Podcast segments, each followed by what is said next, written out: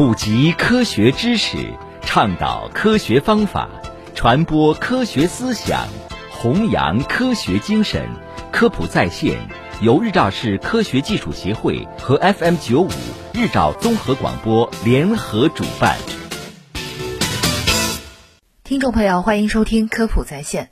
日前，国务院联防联控机制印发《进口冷链食品预防性全面消毒工作方案》。方案要求实现全流程闭环管控可追溯，最大程度降低新冠病毒通过进口冷链食品输入风险。在进口冷链食品首次与我境内人员接触前，实施预防性全面消毒处理。检测结果为阳性的，按规定做退运或销毁处理；检测结果为阴性的，海关部门组织指导督促查验场地经营者或进口企业对进口冷链食品的集装箱内壁、货物外包装实施消毒。